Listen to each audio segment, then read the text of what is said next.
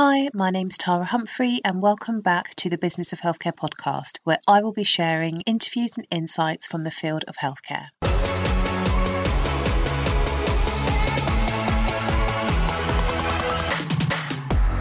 The Business of Healthcare podcast is brought to you by THC Primary Care, where we provide operations and project management to primary care networks. If you are a clinical director or a practice manager and your to do list is growing by the minute and you could do with an extra pair of hands to support you to roll out your network based contracts and projects, I would love to help you. We also provide consultancy and coaching advice to healthcare business owners and clinical leads looking to take the next step in their career or their business come and check us out at www.thcprimarycare.co.uk.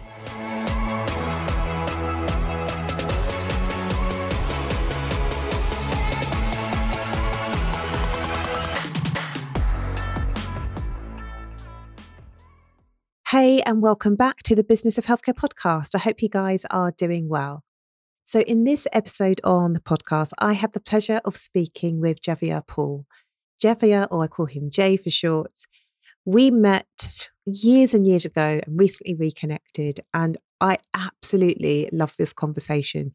Jay works in the health tech space. He works internationally, helping organizations to refine their products, secure investment, and access markets and our national health system. In this episode, Jay gives us his number one piece of advice on people trying to sell into our national health system. He talks about how he's used his connections to attract international clients. Talks about his mum. So nice they work together. He talks about his long term ambitions around disrupting thinking and serving underrepresented markets and founders. Talk about how Jay and his organization are trying to take better care of themselves and Jay shares his views on investing. He is not giving us financial or investment advice. Disclaimer. Jay is a business owner and invests in other people's organizations. That may be very different to what some of you do, but I really would encourage you to listen to all of this. There's so many leadership tips and lessons in here. You don't have to be a business owner to apply some of this stuff or to be able to relate to this conversation. But enjoy, share it, and I'll see you in the next one.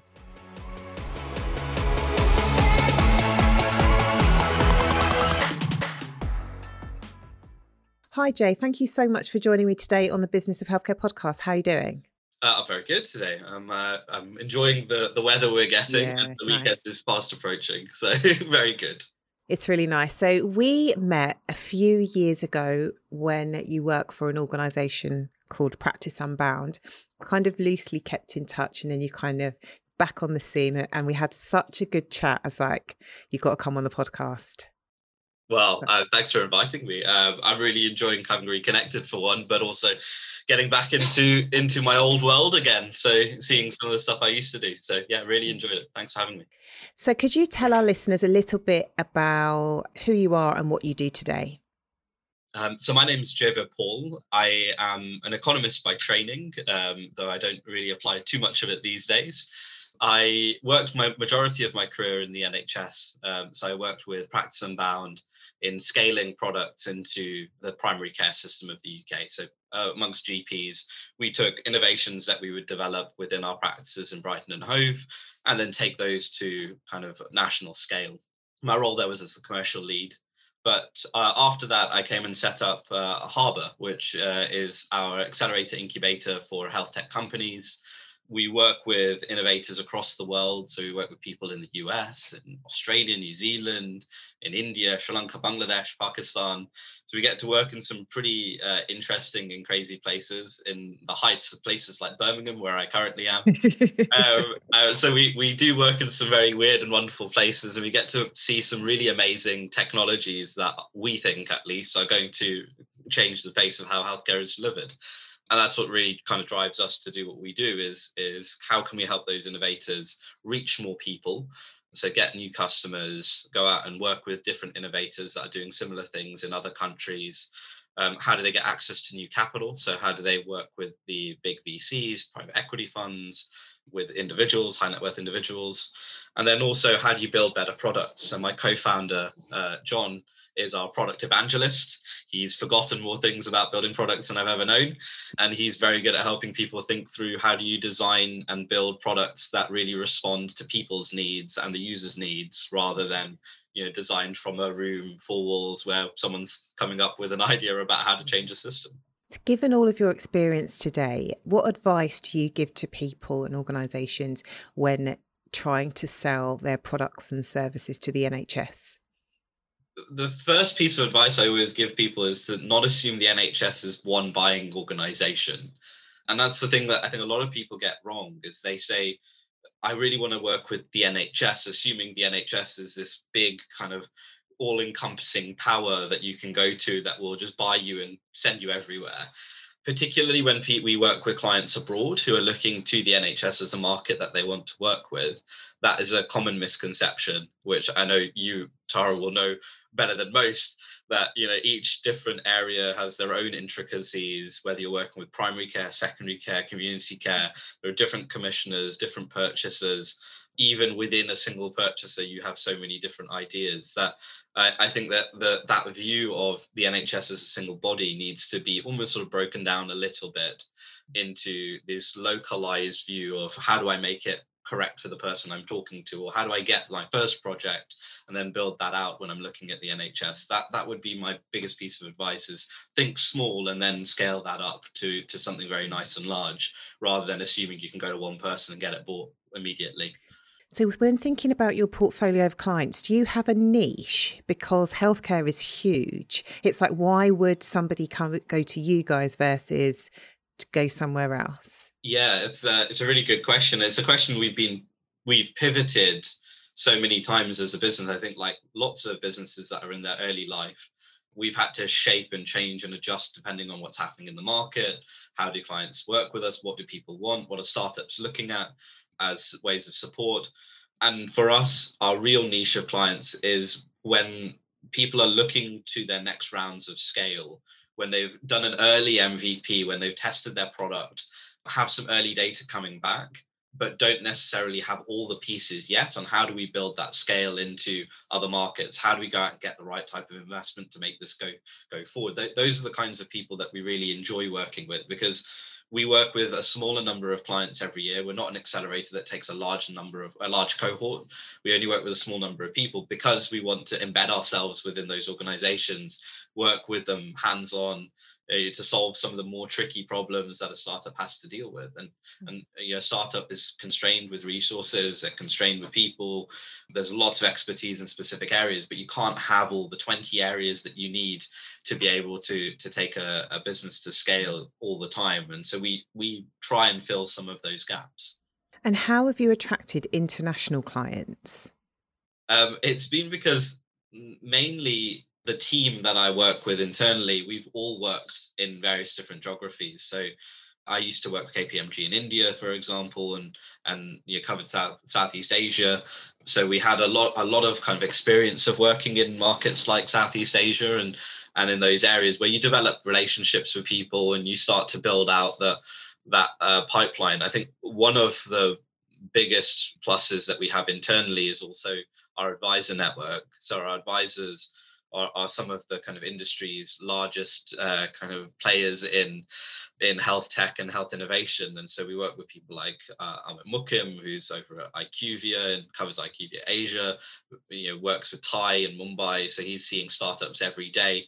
Um, and my mum is actually our board chair, um, and I work really well with my mum which is cool. is actually a pleasure to to to be able to say. And she uh, she's actually our strongest strongest source of deal flow because she has people coming to her constantly because of her profile and those, those using those people to your advantage always really helps you to be able to drive better deal flow, more diverse deal flow, you know, getting clients from various different places. But partners, we work with loads of partners who send us deals and say these guys would be great to work with you.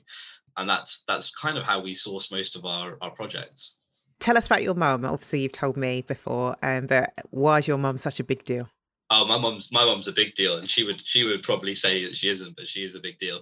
She, uh, my mum uh, and I have worked together since um, she was actually diagnosed with with breast cancer when I was at school, and she instead of deciding to you know, go through chemotherapy and rest, uh, she decided to set up a business. And that was kind of the inspiration for me to go on my own entrepreneurial journey. And she she went out and set up a primary care business in one of the toughest places on the planet, which was Delhi in North India and I was just amazed at the fact that most people, when they're going through chemotherapy, decide to stay in their bedroom more often than not.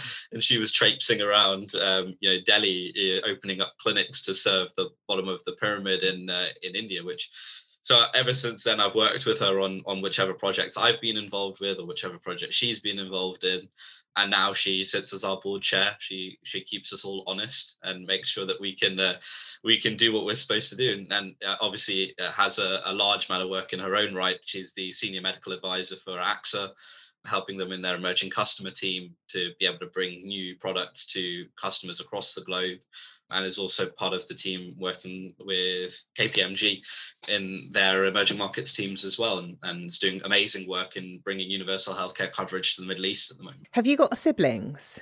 I do. I have an elder brother. What does he do?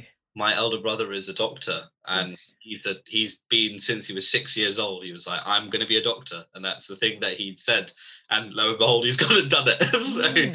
So uh, he's a trainee gp these days. Uh, was a surgeon actually decided to make the jump into general practice which i think was a very smart move. And yeah he's he's he's doing very well at the moment. Impressive family.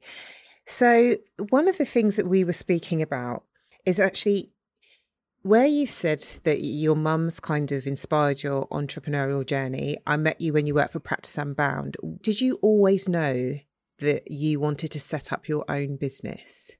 And when was the point you said, "I'm right, I'm going to do it by myself"? Yeah, I've even at Practice Unbound, I was very lucky to be enabled to go and explore various different other things as well. I mean, one of the things that I will I'll say about that uh, the group that we worked with there was they were very very good at encouraging you to think differently, encouraging you to think about different um, avenues for your career, and and they gave me a fantastic opportunity to work in a portfolio way um, that allowed me to to be able to explore some of these avenues, and and I set up a, another business while I was working at at Practice Unbound, which you know we we always talk about the side hustles in in my current line of work um, there's always a side hustle going on somewhere, um, and there's always something that's happening. And and I think the point at which I realized that I really want to make this, I really want to make the jump fully into running my own business was I, I had a conversation with my co-founder who I was working with a little bit at the time, but very hands off. And we we both came together and said, well, if we're going to do this, we need to do it now. And and being half one foot in the camp, one foot out of the camp was leading to less opportunity for the business overall. And then that becomes the moment where you realize, well, if I'm going to do this, there's the best point in my life where this is going to be possible. So let's just go and make a go of it. And, and I'm very lucky to have been enabled by my family, by the jobs I've had before, making me financially sustainable enough to be able to make that jump and make the investment into my own business and be able to do it. Because that's it is a big part of setting up your own businesses, making sure you feel secure and stable. Mm. I like that.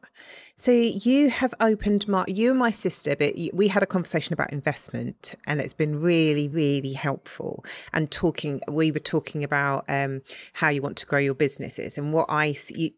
It's very personal, and sometimes you can get caught up in thinking, I, you know, so and so's building this really big organization that's what i want to do even if you don't or it's kind of frowned upon if you've got you know like if you're maybe you're a one man band or you know like you want it small. And we had a conversation around my kind of ambitions and i want portfolios. And when you think investment for people that are listening i think the misconception is people think you have to be a millionaire to be an investor so, could you tell us about how, your investments and how much money you started with to give people a better understanding and hopefully give people some food for thought? Like, we can all be investors.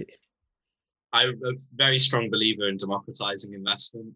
I obviously, haven't started my life in the institutional capital career or started my, my, my business career in the institutional capital world. I was around, you know, billions and billions of dollars changing hands where people were exchanging these big investments in places like the US. And and I was very keenly aware of the fact that this is not available to people like you and me. That even though these markets are making money uh, in my community, I'm not seeing that money I grew up in, in Birmingham. I grew up in a place called Halesowen, which is which is um, on, on the outskirts of Birmingham.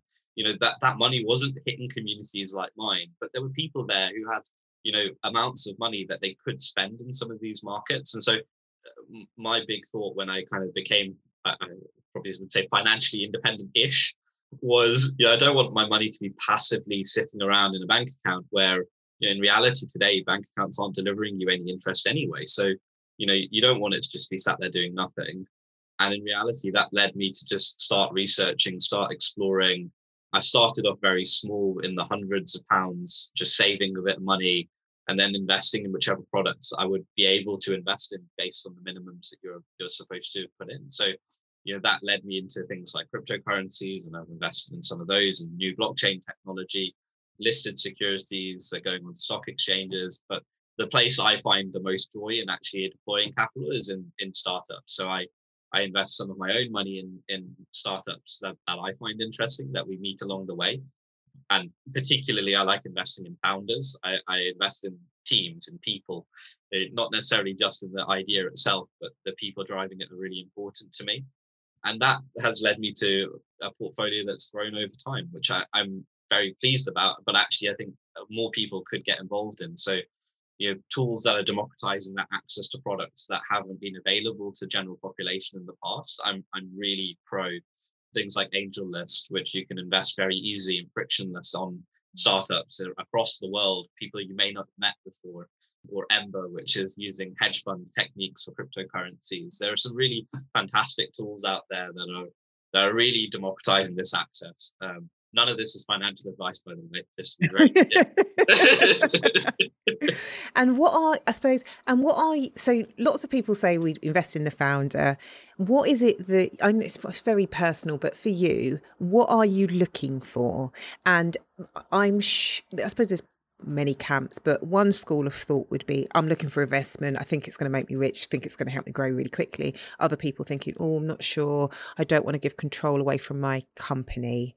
Like, I'll, I'd like slow and steady it's what what sort of person are you looking for i think it really depends on what the business needs um, that we're looking at so i really get a really good buzz off uh, meeting a founder who's got fantastic star quality for that business and you can see you know that that business is going to go really far because of the founder that's there and that they've got the right skills to be able to work on the subject domain that they're in but they've also got some of the skills that you'd require to just be able to generally manage the business. They're able to communicate really well, particularly when you're out raising money. If you've made the decision that you're going to go down this venture capital route and you're going to go out and raise money, you've got to be a fantastic communicator because close, raising and closing investment rounds is pretty much entirely about communication. And I'll tell you, I mean, a quick story of the latest company that we've invested in and worked with is a company called Biosapien over in the United States and the founder there, there was instant alignment between me and her when we first met. Her name's Khadija, and she's one of the most incredible people I've ever met in my life. But also, you know, you resonate with people based on their story. Uh, she's got a fantastic story about how she came up with the idea of the company, which is related to her personal experience of cancer um, or father's personal experience of cancer, that resonated really strongly with me. But I could also see the vision. She was able to articulate the vision of where this company is going. The very early stage, they've only just done, you know, one or two animal trials and in this on this technique and this this um, idea that they've got. But I was instantly bought in. Met her in January and and have invested in her in the round that's closing at the moment. Cool. So also, so you mentioned what the business needs. How do you know what the business needs? Um, it's a really good question. We always talk about the skeleton in the closet in, in in my business. There's there is always a skeleton, even though on the face of it, a business might look incredible, might look fantastic, and all the glossy pieces put together. But there's always a skeleton somewhere, and we always find it when we start working with a business. We go through a much more structured process now than we did when we first started. When we when we first started and we were finding our feet, there was a lot of kind of pushing and pro- probing, trying to find our own niche around how do we assess a business. It takes you through the normal stuff like assessing the team, assessing uh, the market space, looking at how big that market might be, looking at where the right players might be to distribute that technology, who might be the right partners. So there's a lot of pieces that come together. It does change depending on what business area they're in. So mm. biotech, for example, or the typical like hard science type routes that go through the clinical trial process, they require different things. You know, you've got to have a really strong regulatory background.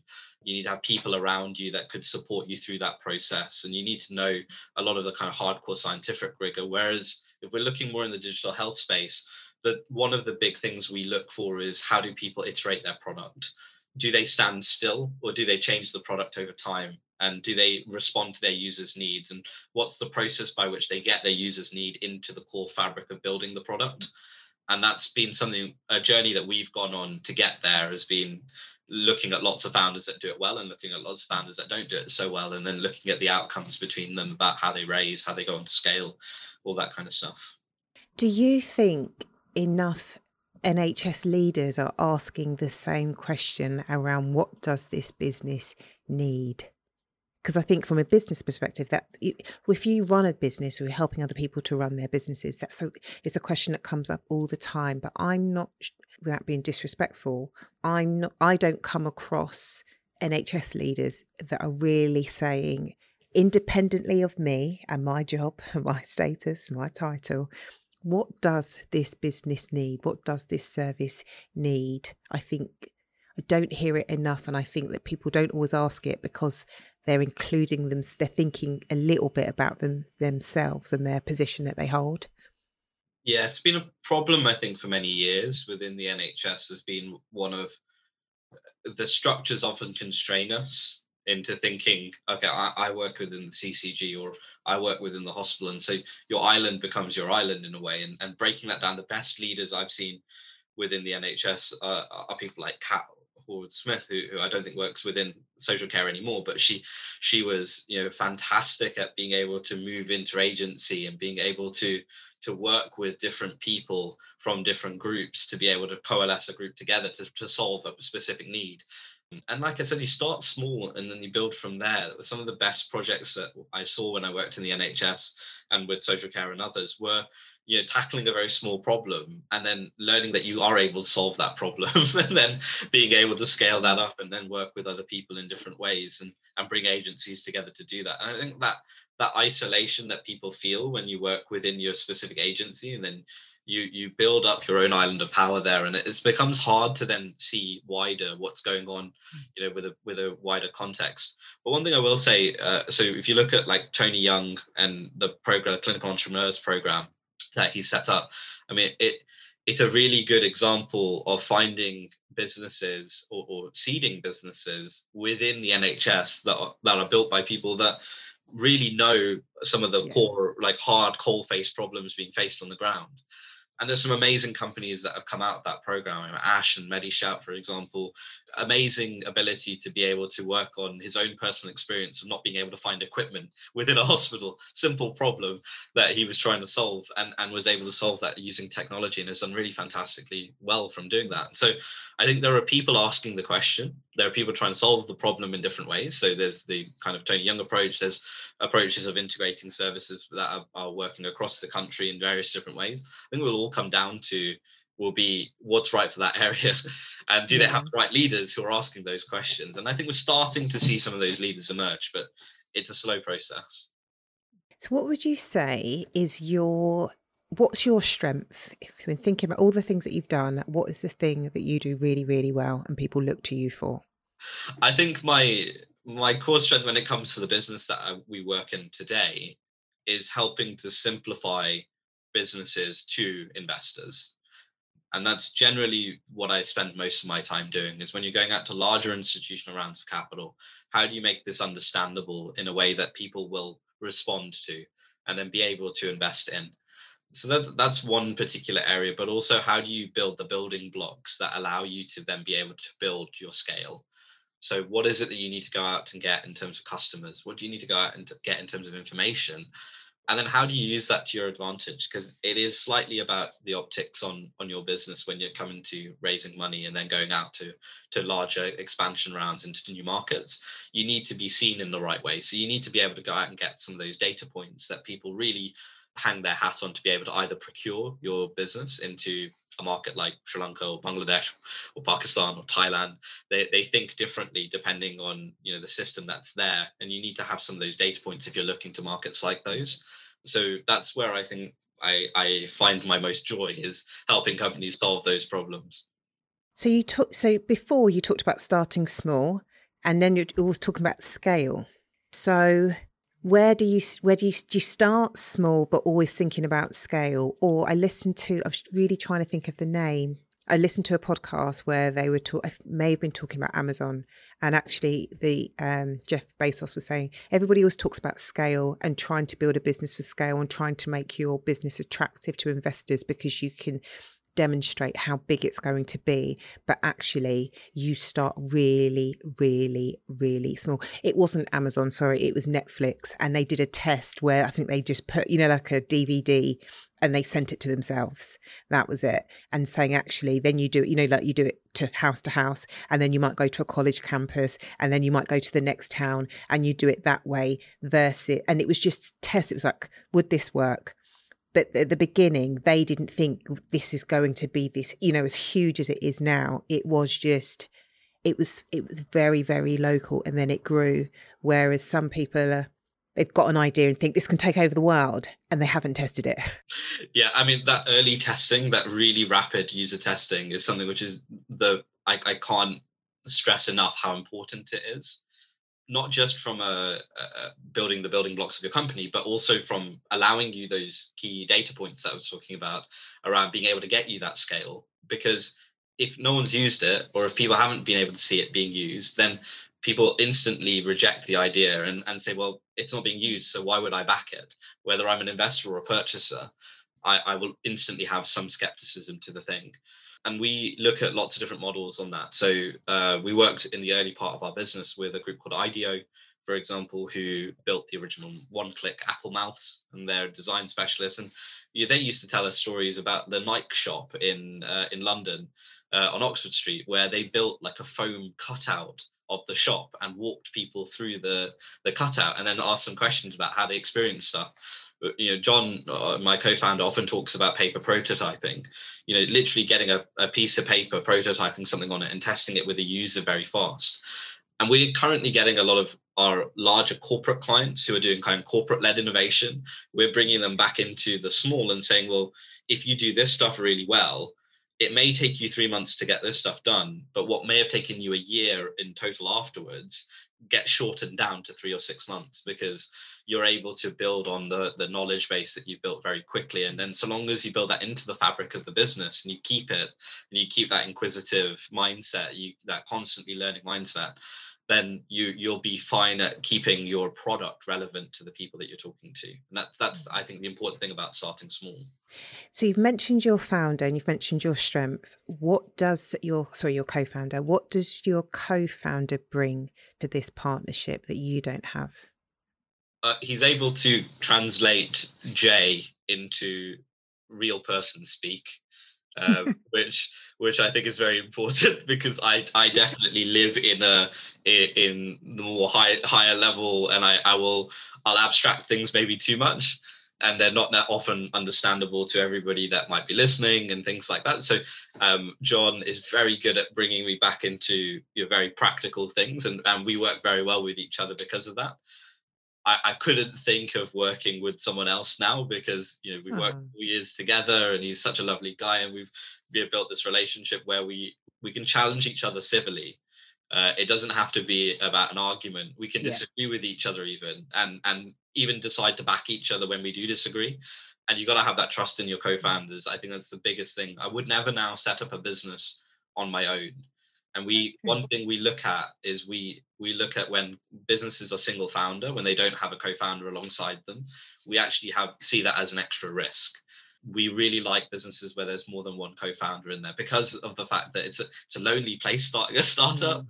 and being able to have that person next to you who you're kind of bouncing ideas off and, and being able to work with that's a that's a very important thing. And very very quickly after John and I coming together, we also brought in a, another partner to the business called Omar, who I've worked with for for almost ten years and, and I've known since university. So having people around you that you trust and that work with you really well and know how you work that that's really important but on a on a content basis john's knowledge of products is very very strong and he built a product in bangladesh that scaled to 5 million people within a 12 month period. Mm. you know and his his credentials when it comes to building products that people want to use are are second to none and and his understanding of using some of those user-centered approaches it's where i've learned a lot of the things that i know now today about user-centered design and human-centered design. It's all come from from john's teaching okay so note to set so when you give me investment advice now next next on the list is get a partner okay you can borrow john if you want i can let um, so I hope you don't mind me sharing. So um, you've got diabetes. Um, you mentioned your mum had breast cancer. How are you guys looking after yourself and running these huge businesses? Well, you're running businesses that have got the potential to have a huge impact, and with that comes you obviously you love your business. You've seen firsthand, you know, long health challenges. So how are you looking after yourself? It's a it's a good question and something which we're trying to at the moment think through how we build into what we do not just for ourselves but also for everyone we work with. You know one of the biggest things i really enjoyed about working at practice unbound was this idea of the whole self this idea of looking out after everybody around you not just your your people that you work with directly which is it's a belief and a, and a, uh, a core fabric of how i like to work. Now theory theory is great practice is hard when it comes to looking after yourself i think it's taken me a long time living with diabetes to really be able to be comfortable with seeing numbers that aren't very good. So you know if if i see my blood sugars have gone out you know blaming yourself for those blood sugars going out is is a very dangerous game i think personally. And it's about like learning from it and being able to react to it. So knowing my stress and knowing where my stress comes from is a very important thing for me. Uh, being able to see the information i mean i was diagnosed with di- type 1 diabetes 26 27 years ago um, this year.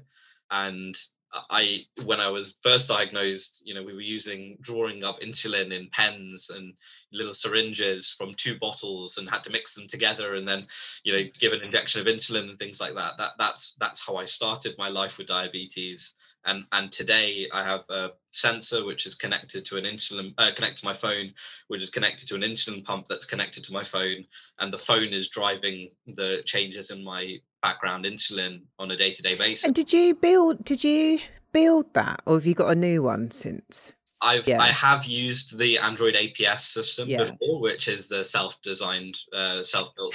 such you're such a geek. I, I, am a nerd. It's it is the biggest thing about me is I'm a nerd. Although it's a, a, a geek, but it's amazing. It's absolutely amazing because yeah, my listeners know my little one's got type one diabetes, and I hope that she really deeply understands the condition and how to manage it and really understands the technology. Because I think when we last spoke, you said that you'd had the best levels that you'd had in ages. Yeah, I'm currently working on CAM APS, which is a regulated version of the Open APS systems, and I, I I'm doing absolutely amazingly on it. And and this is the thing about the technology I've seen in the last technology change I've seen in the last kind of 20 years, and and why I think health tech has such a big part to play in the next kind of two decades of what we're going to see. But I also bring it back and grounds me that one of the best, biggest reasons why this technology has been so useful to me is I changed my doctor just before I went on it. And my doctor, Dr. Dr. Hussain, who's a, an endocrinologist in uh, in London, um, he's one of the most fantastic doctors I've had, and I've had some pretty impressive doctors when I've when it comes to my diabetes across the years. And I mean, Sufyan called me every uh, you know two days while I went when I first went onto the system to mm. ask me how things were going, and he said tweak this setting or tweak that setting, and like we were having good conversations about it, and it went far beyond what I expected, what my expectation was of care, and so that human element of how the care and the technology was delivered to me was really important to the end outcome i think i don't think i would have done as well with the technology yeah. if i didn't have that that level of connectivity and so so there's some really interesting things i've learned about you know particularly life with diabetes gives you a perspective on on solutions and how solutions should be driven towards care. I, I've been very accepting of doing all my um, consultations over the phone. Um, yeah. One of the greatest things about the pandemic is I don't have to go to the hospital every time I need to speak to a doctor. But I know lots of other people don't like that. So yeah, it's it's down to personalization at the end of the day. I think you've raised such a good point, and our other guests have. But I think you, the health tech is great, but it will never replace a human element. And I think you need both. You need, well, you, depending on your condition, the tech can be so empowering and can be preventative and help you monitor it and help you really understand it.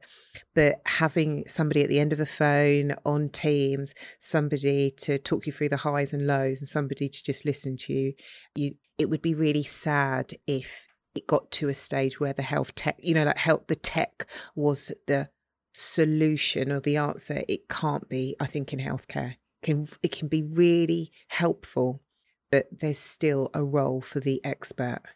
Even if you look at the um, the patient designed diabetes solutions that we were talking about earlier, the the Cam- Open APS or Android APS or Loop, which are the main ones, the communities that are built around yeah. those solutions are unbelievably strong. And you've got people like Tim Street, for example, in London, who who blogs about his own experience with these solutions. But you've also got you know, everyday, you know, people who were non-technical when they first started looking at this stuff I'd probably describe them as technical now. They have better understanding than some yeah. of the technical people I've met, um, but they're all kind of self-taught and are teaching each other how. So when you get, uh, particularly, I see it with parents of people with type one, when they're first exploring, you know, solutions like Loop or whatever it might be, they're asking questions onto these groups, and then you'll have 20 people jump in and be like, "You should look here and give me a call mm-hmm. if you want to talk about it." And it's such an empowering thing. It's not just about the clinician-patient relationship. Yeah I think the patient to patient relationship is just is so important. Yeah. So you have mentioned a few names, a few female names when it comes to your investment portfolio. So there's lots of talk around female entrepreneurs. It's it's harder to get investment. Does that ever play into your mind around and what uh, and we all have unconscious biases like did any what biases come up for you when you see a founder that that is female yeah i mean i've had to challenge my own thinking in this as well i mean i come from a a, very liberal house. I, I grew up in in a place where my parents got me to think very differently about compared to you know my community, for example, mm. has been historically not thought very well of when it comes to you know equality between men and women and and looking down on people based on things like caste or religion and things like that. But luckily, I, I was very lucky to live in a house where I had a very strong female role model. My mom you know, I had lots of strong female role models around me, but I still have the, some of those, like you say, unconscious biases yeah. from the world that we live in. And so, I, I, funny enough, we meet we meet more female founders today than I have done, you know, in in the past, you know, three or four years. And and you know, two of our portfolio or our, our portfolio that we're working with at the moment are are run by female founders.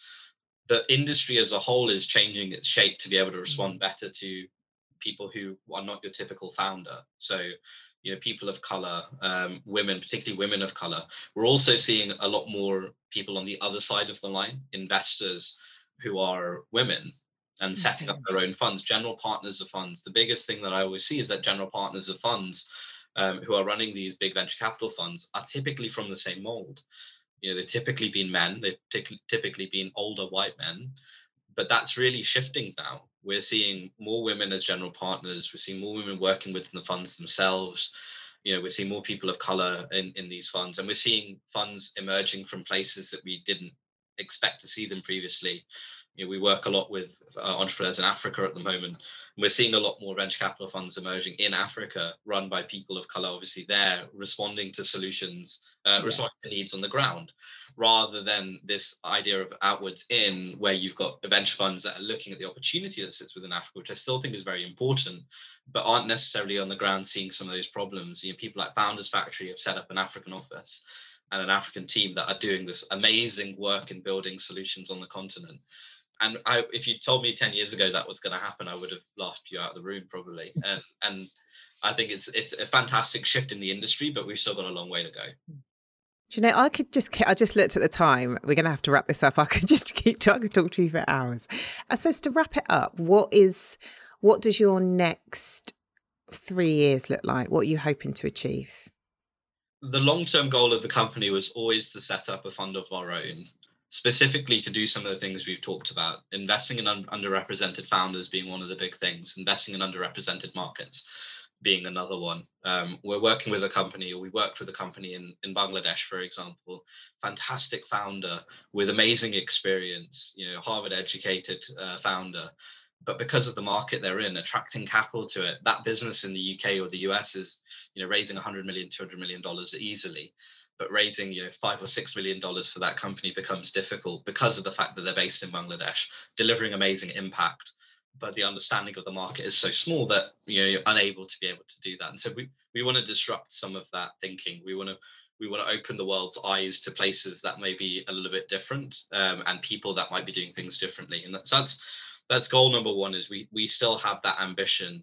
We know that we have a lot of skills that we need to pick up internally before we get there and that's what we're doing at the moment is by working with founders in the way that we're doing investing small and low amounts of money of our own money building the credibility so that other people may back us in the future and say you've you've made some good bets. You've you've, you've done your homework. You've done it well. You've built a track record and then we can back you. And that's that's kind of where we sit at the moment over the next kind of three years for us is doing more of the same. Um, the more immediate term of that is also taking one a little bit more time taking holidays. That's we realized internally that none of us took break for about a year and a half, and we were all knackered. So uh, internally, part of that looking after each other. Yeah. Um, was recognizing that we need to take a few more holidays, and the uh, second point was we need to recruit. So we know internally that you know obviously cash flow is cash flow, and you need to have enough to be able to recruit people and all the rest of it. But one of the reasons why we've all been so busy is because of the fact that we don't have enough people internally, and and that's that's a big thing for us. Is we're now going to embark on a journey to move beyond the three initial founders and and start to look for the next layer of people that will support us to grow the company. So, yeah, it's very very exciting days. Yeah. If people want to connect with you where is the best place to find you? You connect with me on linkedin um, you can find me if you just type in jaivir pall or you can connect with me on email. It's uh, jaivir j-a-i-v-i-r at harbr h-a-r-b-r dot i-o thank you so much for your time. I really appreciate it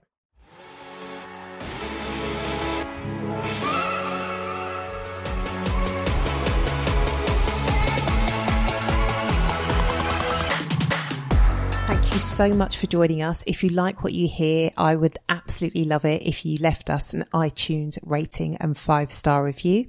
I know many of you give us a shout out on social media, which is lovely to see you guys listening to the podcast. So please come and find us on Twitter at THC Primary Care, on Instagram at THC Primary Care, and on LinkedIn, just look for Tara Humphrey. And if you're not subscribed to our newsletter, please do. It's really, really funny. You get to hear more insights, more confessions, some tips and tools, and a roundup of our activity over the week. So click on join the newsletter newsletter in the show notes. And I will see you in the next episode.